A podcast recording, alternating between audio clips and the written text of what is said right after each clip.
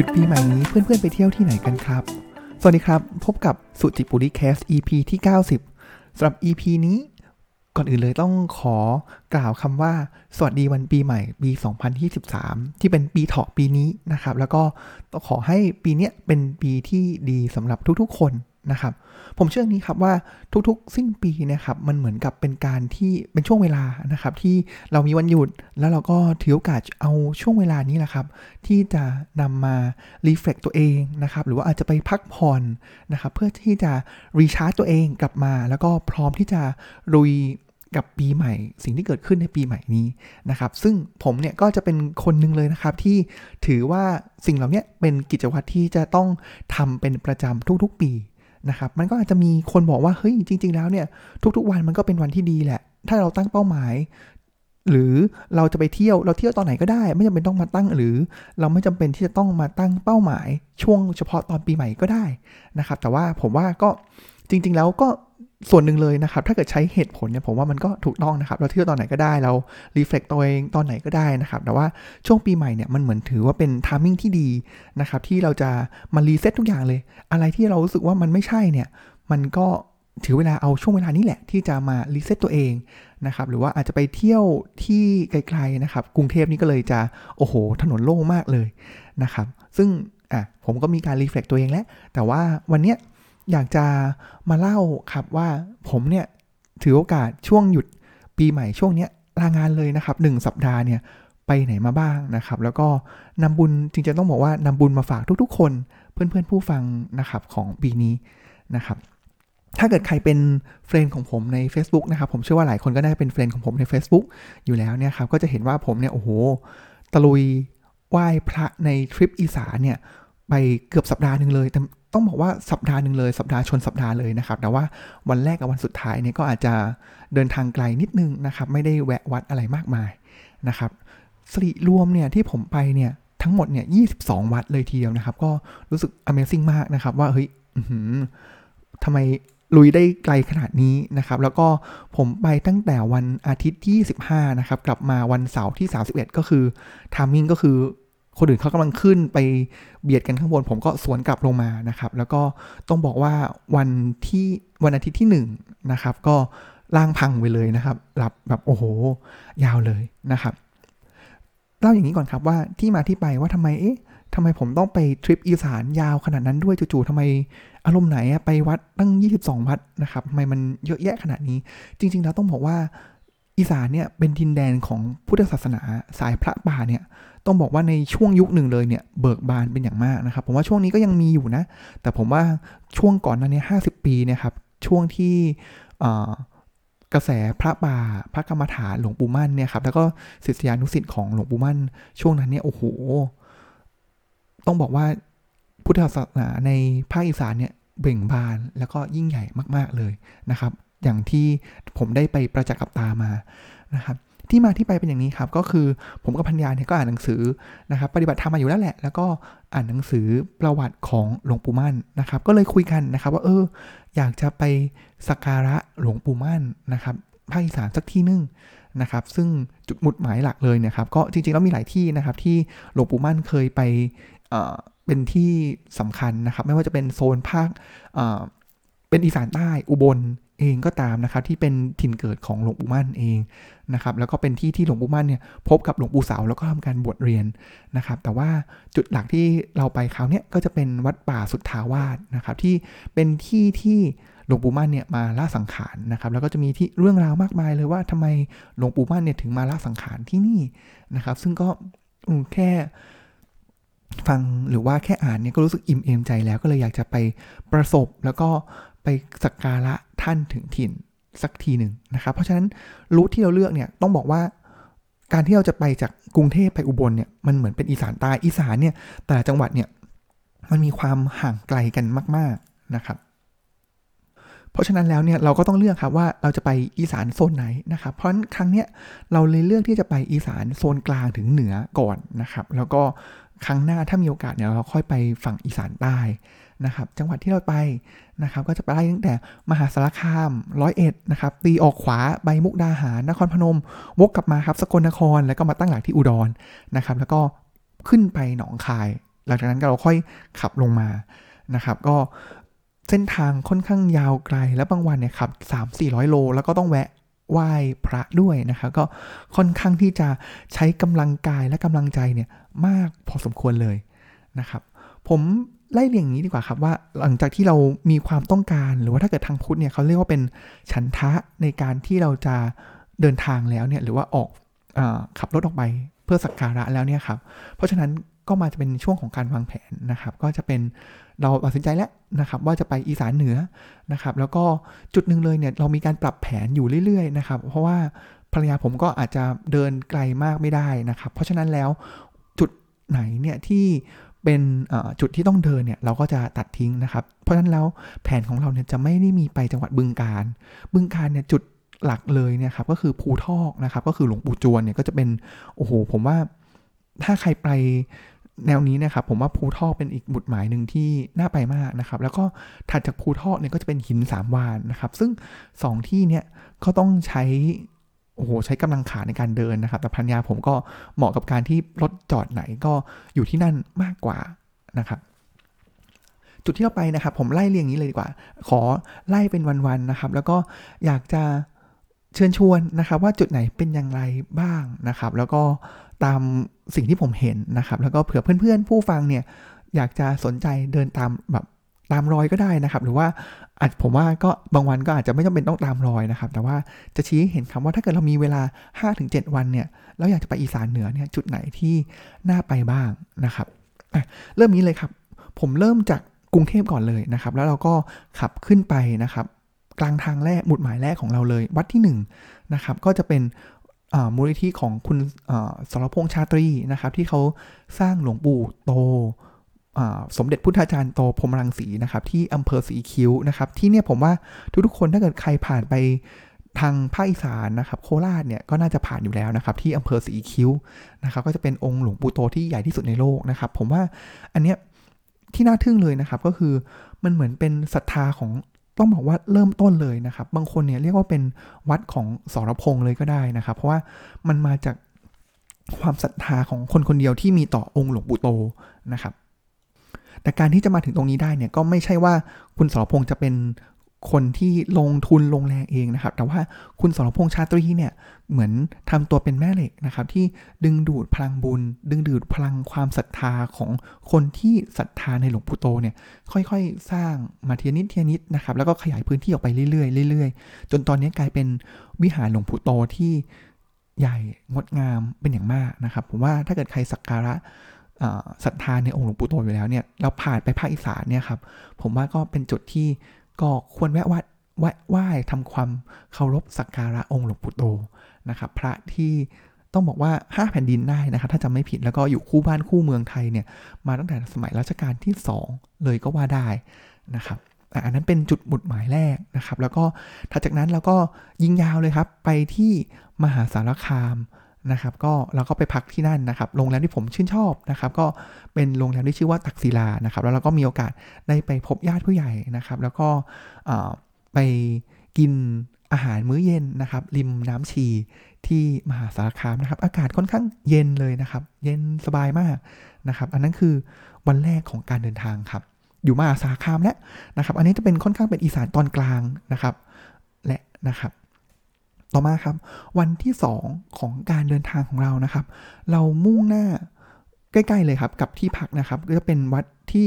ต้องบอกว่าถ้าเกิดใครมามหาสารคามแล้วเนี่ยควรที่จะแวะไปเยี่ยมมากอาจจะไม่ได้มีหลวงปู่แบบเกจิชื่อดังนะครับ แต่ว่าวัดนี้เพิ่งสร้างได้ผมว่าที่แบบ ก่อร่างสร้างตัวมาใหญ่ขนาดนี้ได้เนี่ยไม่นานนะครับ วัดนี้มีชื่อว่าวัดป่าวังน้ำเย็นนะครับ เจ้าว่าเนี่ยถ้าผมจำไม่ผิดชื่อพระอาจารย์สุริยันนะครับ ก็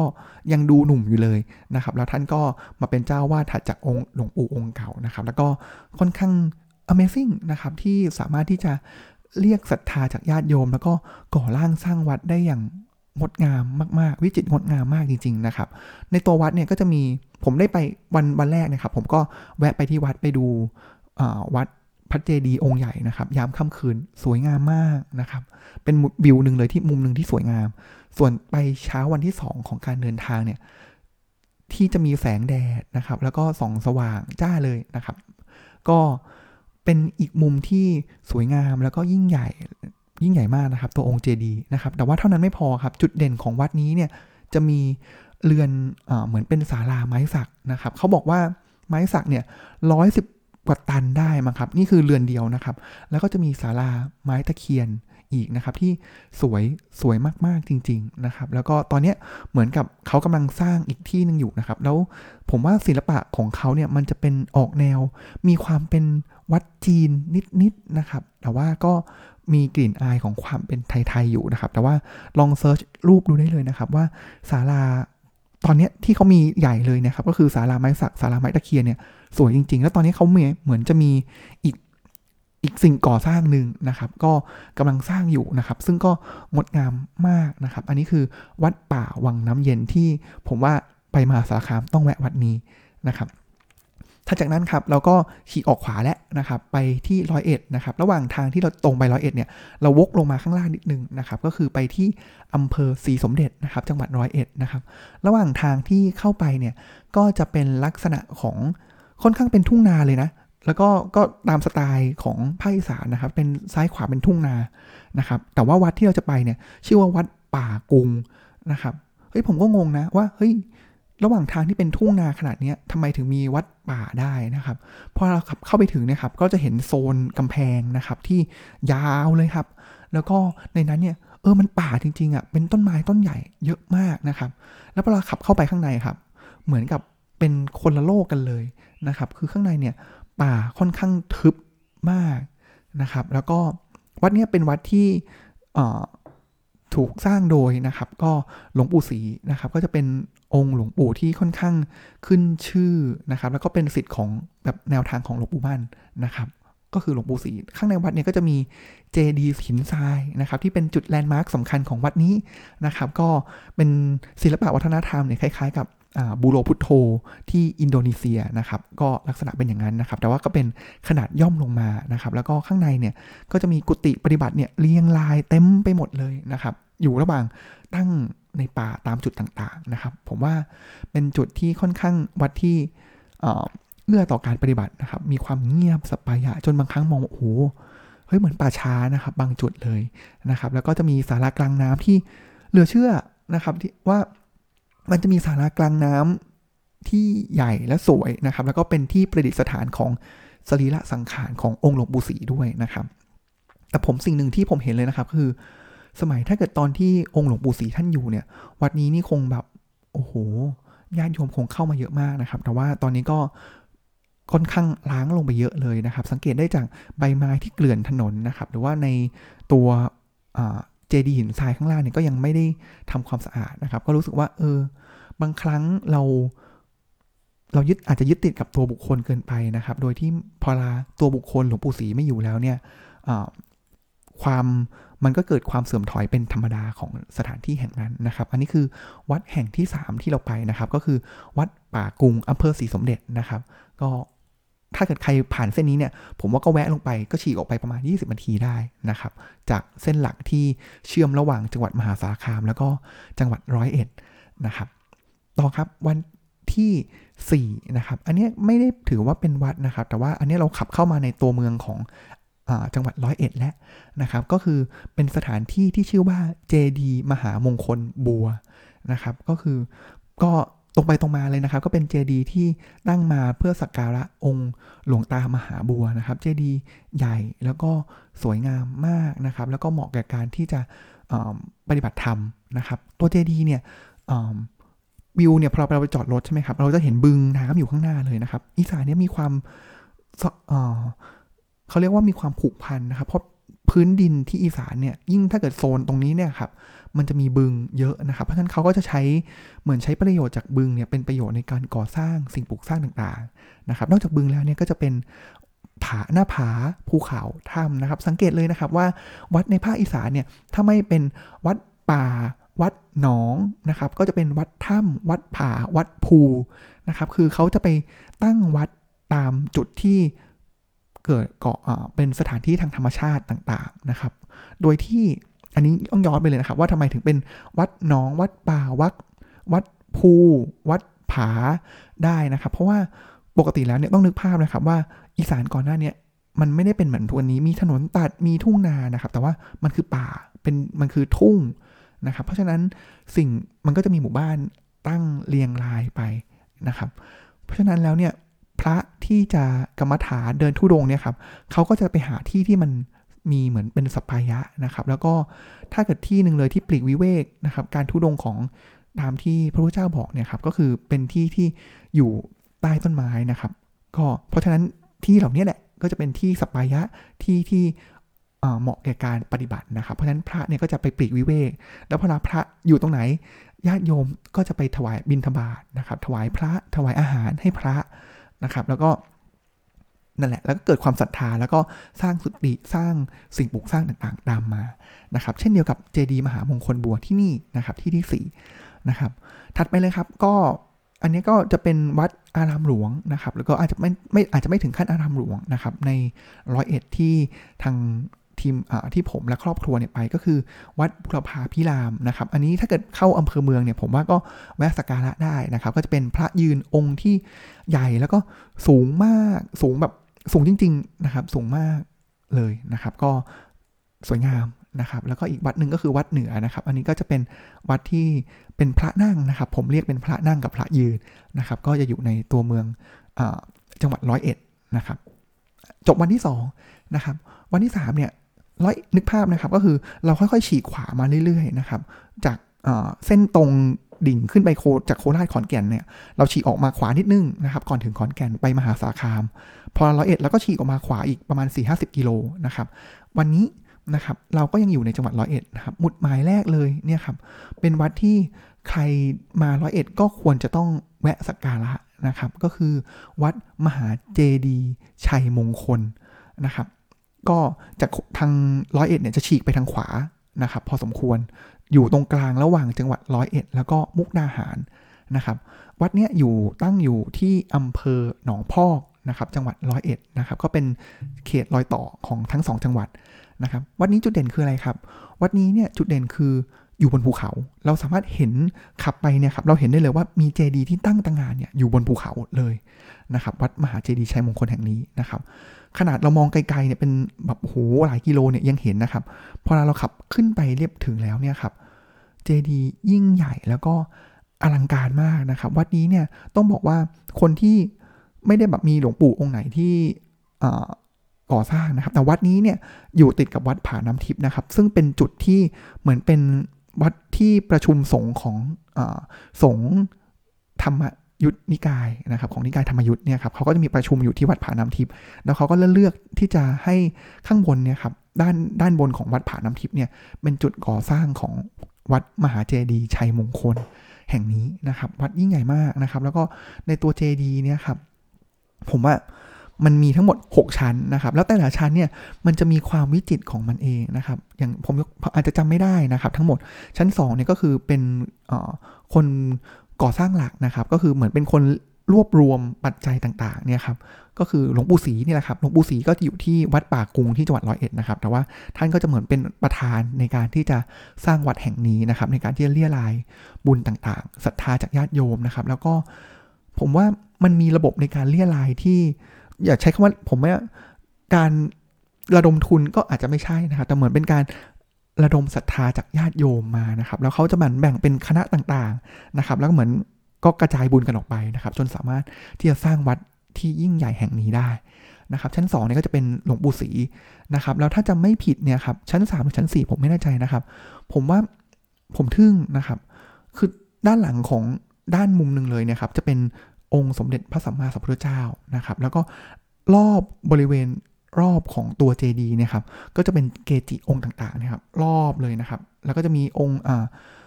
พระสังฆราชสกลมหาสังฆปริยานยกนะครับ มีองค์หลวงปู่ต่างๆเนี่ยครับมากมายนะครับ อันนี้คือชั้นรอบนอกนะครับ รอบในก็จะเป็นเกจิที่ต้องบอกว่าเป็น inner circle หรือเป็นศิษย์หลักของหลวงปู่มั่นนะครับ ไม่ว่าจะเป็นหลวงปู่เหรียญหลวงปู่แหวนนะครับ พระหลวงปู่ฟั่นนะครับ แล้วก็หลวงปู่อ่อนสีมั้งครับ ถ้าผมจำไม่ผิด นะครับหลวงปู่เทสก์นะครับเนี่ยก็จะเป็นชั้นในแหละนะครับ แล้วข้างหน้าเนี่ยครับก็จะเป็น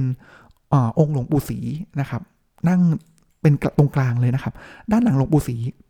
ขึ้นไปนะครับ เป็นหลวงปู่มั่น เพราะว่าหลวงปู่มั่นเนี่ยเป็นพระอาจารย์ของหลวงปู่ศรีนะครับ แล้วก็เป็นจอมทัพธรรมของสายพระป่ากรรมฐานแห่งนี้นะครับ หลังหลวงปู่มั่นก็คือองค์สมเด็จพระสัมมาสัมพุทธเจ้านะครับ ผมว่ามันมีรายละเอียดที่ยิ่งใหญ่แล้วก็งดงามมากนะครับ ถัดจากนั้นนะครับเจดีเนี่ยมีหมด 6 ชั้นนะครับ ชั้นที่5เนี่ยก็จะเป็นที่เก็บอัฐิธาตุของพระเกจิต่างๆนะครับ มากมายนับไม่ถ้วนเลยครับ แล้วหลังจากนั้นก็เป็นชั้นที่6เนี่ยครับมันจะเป็นโถงที่สูงขึ้นไปมากเลยครับ แล้วก็อันนี้ผมว่าชั้นเดียวเนี่ยมันเท่ากับชั้นเดินจากชั้น 1 ขึ้นชั้น 4 เลยก็ว่าได้นะครับ ชั้นที่6เนี่ยครับมันจะทางที่จะขึ้นไปเนี่ยจะเป็นเหมือนเป็นบันไดวนนะครับ แล้วก็จะเป็นบันไดหน้าขึ้นไปนะครับ ข้างบนจะเป็นที่ประดิษฐานของ พระบรมสารีริกธาตุขององค์สมเด็จพระสัมมาสัมพุทธเจ้านะครับ ที่ประดิษฐานอยู่ด้านบนนะครับ ก็เดินค่อนข้างเหนื่อยนะครับ แล้วก็โถงเนี่ยทางที่เดินขึ้นไปนะครับบันไดหน้าที่วนขึ้นไปเนี่ยก็จะมีเหมือนเป็นรูปปั้นอาจจะไม่รูปปั้นนุนนุนต่ำนะครับของเทวดานะครับ ที่เราก็เดินขึ้นไปนะครับ แล้วก็ตัวองค์เจดีย์ด้านบนเลยเนี่ยครับก็จะเป็น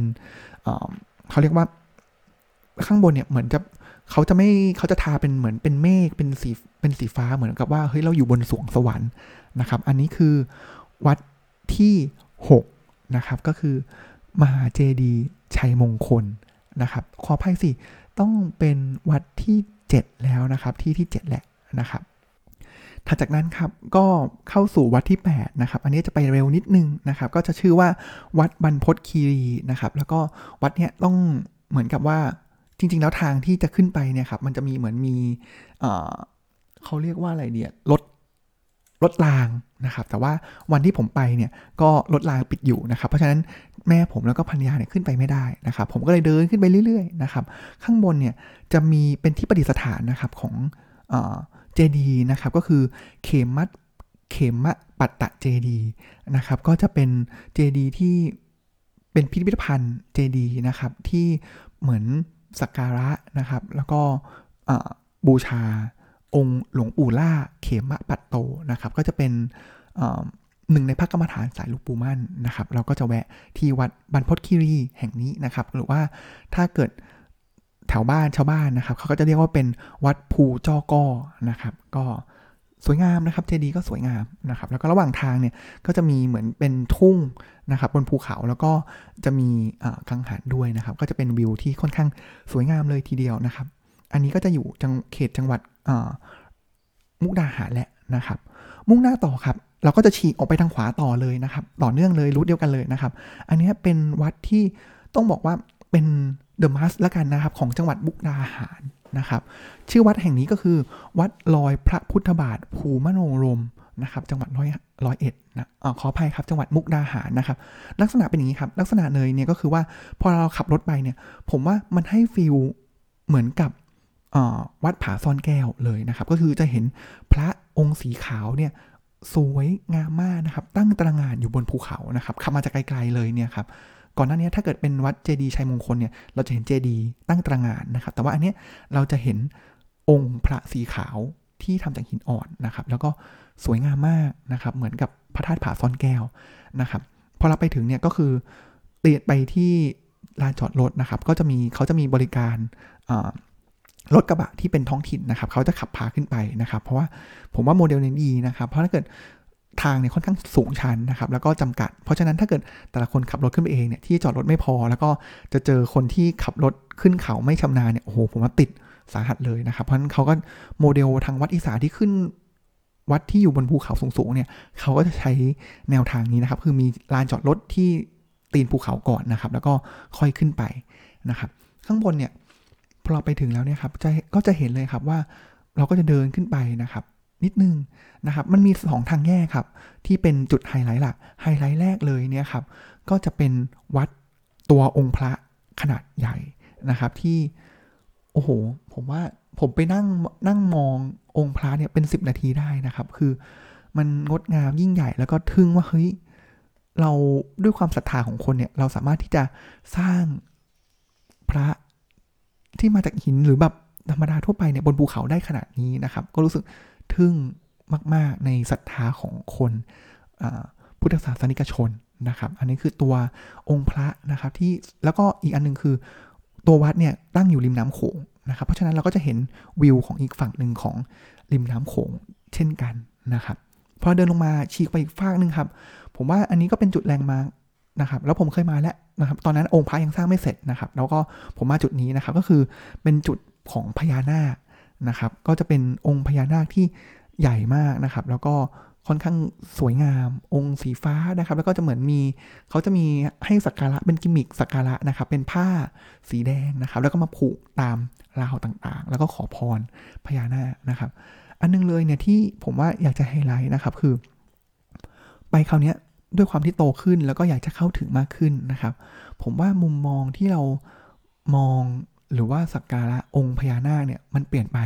เมื่อก่อนเราก็งงนะครับว่าเฮ้ยคนอีสานทำไมงมงายอะ่ะพญานาคเราก็อ่านมาว่าเฮ้ยมันก็เป็นสัตว์เดรัจฉานนะจริงๆแล้วต่ำกว่ามนุษย์เสียด้วยซ้ำนะครับแต่ทำไมคนอีสานเนี่ยถึงแบบอืต้องเคารพเชิดทูนขนาดนี้นะครับ เพราะ อันนั้นคือเราใช้ตะกกะนะครับ แต่ว่าพอรามาเขาเนี่ยผมมองด้วยเลนส์ที่เปลี่ยนไปนะครับ มองที่ความเข้าใจมากขึ้นนะครับ ว่าพญานาคก็เป็นองค์หนึ่งสิ่งมีชีวิตหนึ่งที่สำคัญต่อการตรัสรู้ขององค์สัมมาสัมพุทธเจ้านะครับ ก็คอยอที่เป็นพระปางนาคปกนะครับเขาก็จะมีนี่แหละครับพญานาคเนี่ยจะมาคอยที่จะเป็นคนคุ้มครององค์พระพุทธเจ้าของเรานะครับ ก็ พราะคนอีสานเนี่ยเขาก็อันนึงเลยในความเชื่อที่ปลูกฝังกันมานะครับคือคนอีสานบางคนเนี่ยเชื่อว่าเขาเนี่ยก็เป็นลูกหลานของพญานาคนะครับแล้วพญานาคเนี่ยก็เป็นอยู่ตรงนั้นอยู่แล้ว มีอะไรสัญลักษณ์ต่างๆ ที่เขาก็ทำให้คิดได้ว่าเฮ้ยนี่คือดินแดนของพญานาคนะครับ เพราะฉะนั้นมุมมองที่เปลี่ยนไปเนี่ยมันทำให้เออเราสักการะด้วยความเคารพและความเข้าใจที่มากยิ่งขึ้นนะครับ แล้วก็ต้องบอกว่ามุมของการถ่ายรูปเนี่ยทั้งองค์พญานาคแล้วก็ทั้ง รูปพระองค์พระองค์ใหญ่เนี่ยครับสวยงามมากจริงๆนะครับ อันนี้คือรอยพระพุทธบาทภูมโนรมนะครับ ซึ่งตัวผมเองเนี่ย ผมก็งงเอ๊ะ แล้วรอยพระพุทธบาทเนี่ยอยู่ไหนนะนะครับ ก็วนหานานอยู่พอสมควรเลยนะครับอะอันนี้ก็จากมุกดาหารแล้วก็แวะกินข้าวนะครับ อันนี้ขอบอก นิดนึงเลยนะครับว่าผมไปทานข้าวที่ร้านแซบริมโขงนะครับ อาหารดีมากนะครับ แล้วก็ส้มตำนี่ถูกใจมากๆเลยนะครับตำลาวนี่แบบนัวแบบนัวแบบที่หาในแบบกรุงเทพไม่ได้เลยนะครับ อันนี้ขอโปรโมทเลยนะครับ ว่าแซบริมโขงนี่ดีงามมากนะครับ จากนั้นครับเราก็ขับขึ้นเหนือและไปทางทิศเหนือนะครับ ก็คือไปจุดที่ไฮไลท์ของทริปนี้อีกไฮไลท์หนึ่งเลยนะครับ ก็คือพระธาตุพนมนะครับ เราไปถึงเนี่ยประมาณ4ี่ถึงสี่โมงกว่าแล้ว แล้วก็คุยกันนะครับ กับครอบครัวว่า เออ งั้นเดี๋ยวเราอย่าเพิ่งไปไหว้เลย เดี๋ยวไปพักก่อนนะครับ เพราะเดินทางมาแต่เช้าเนี่ย โอ้โห เดินทางจากร้อยเอ็ดมาบุกนาหาร แล้วก็ไปตะลุยวัดป่าภูมโนวัดลอยพระประหลาดภูมโนรมอะ ค่อนข้างที่จะ สมบุกสมบันน่าดูนะครับ เพราะฉะนั้นเนี่ยเราก็เลยพักแล้วก็ออกไปประมาณ6โมงกว่าทุ่มหนึ่งนะครับวิวที่เห็นเนี่ยจะเป็นมุมของพระธาตุพนมในยามค่ำคืนนะครับ ที่ผมว่ามันอีกผมเคยมาแล้วนะครับ ตอนกลางวันแล้วคราวนี้มาตอนกลางคืนเนี่ยมันงดงามนะครับ มองไกลๆเนี่ยเหมือนเป็นเจดีย์เล็ก ๆ เลยนะครับ ก็ไม่ได้ดูใหญ่แต่แบบโอ้โหพอได้ไปนั่งด้านข้างนะครับ มันอากาศเย็นๆ สบายนะครับ แล้วก็มีการที่พระแล้วก็แม่ชีนะครับเขาก็ทำวัดเย็นอยู่ด้วยนะครับ ก็เหมือนเป็นช่วยสวดมนต์เป็นแรงส่งนะครับ มันเป็นบรรยากาศที่สงบสงบมากๆนะครับ แล้วก็ผมก็เลยนั่งสมาธิไปเกือบครึ่งชั่วโมงตรงนั้นได้นะครับ แล้วก็ผมว่ามันเป็น moment ที่ที่น่าจดจำนะครับ แล้วเป็น moment ที่ดีมากๆนะครับ กับการไปสักการะพระธาตุพนมยามค่ำคืน ตอนนั้นนะครับ แล้วก็เราอยู่กันพักใหญ่เลยนะครับ แล้วก็นั่งสมาธินะครับ นั่งดูพระเดินจงกรมรอบ นั่งดูคนเวียนเทียนนะครับ แล้วก็ด้วยความที่อากาศเย็นด้วยนะครับ ก็เป็นอะไรที่ดีดีมากๆนะครับ กับพระธาตุพนมนะครับ พระธาตุพนมเนี่ยก็จะเป็นถ้าจำไม่ผิดเนี่ยก็จะเป็นพระธาตุประจำปีเกิดปีวอกนะครับ แล้วก็ของถ้าเกิดวันเนี่ยก็จะเป็นวันอาทิตย์นะครับ ก็เป็นวันเกิดของผมนะครับ ก็เลยอะ อินอินมากขึ้นนะครับ ก็ดีดีมากๆนะครับ ก็เป็นอันจบทริปวันที่ 3 ของภาคอีสานนะครับ อาจจะหยุดไว้แค่นี้ก่อนนะครับ ครึ่งทริปและครึ่งทริปนะครับ วัดที่ 10 นะครับ แล้วก็เดี๋ยวมาต่ออีก 12 วัดที่เหลือกันใน episode หน้านะครับ แล้วก็ถ้าเกิดใครสนใจเนี่ยก็หลังไมค์มาถามได้นะครับ ว่าจัดทริปยังไงแล้วก็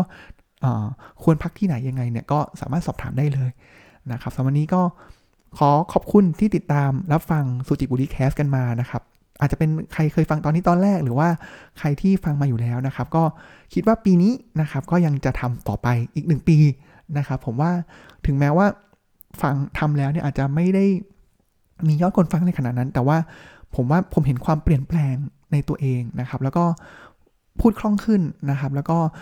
การที่เราจะมาทำพูดพอดแคสต์ได้เนี่ยมันต้องจัดลำดับความคิดนะครับ แล้วก็ผมว่ามันทำให้เราเรียบเรียงความคิด เรียบเรียงเรื่องราวได้ดีขึ้นนะครับ อาจจะยังไม่ได้ดีแบบมากขนาดนั้นนะครับ แต่ว่าเห็นการพัฒนาของตัวเองนะครับ อย่างวันเนี้ยตลอดครึ่งชั่วโมงที่ผ่านมาเนี่ยคืออัดเทคเดียวเลยนะครับ แล้วก็อาจจะขุดขักบ้างนะครับ แล้วก็ไม่ได้มีสคริปต์นะครับ ผมว่ามันมันเป็นบทเรียนอันหนึ่งนะครับที่เราพัฒนาตัวเอง นะครับสำหรับนี้ขอบคุณที่ติดตามรับฟังกันมานะครับ แล้วก็ติดตามสุจิปุริแคสได้ในปีที่ 2 ปีนี้นะครับ ยังอยู่ไม่ได้ไปไหนได้เลยนะครับสำหรับนี้ก็ขอกล่าวคำว่า สวัสดีครับ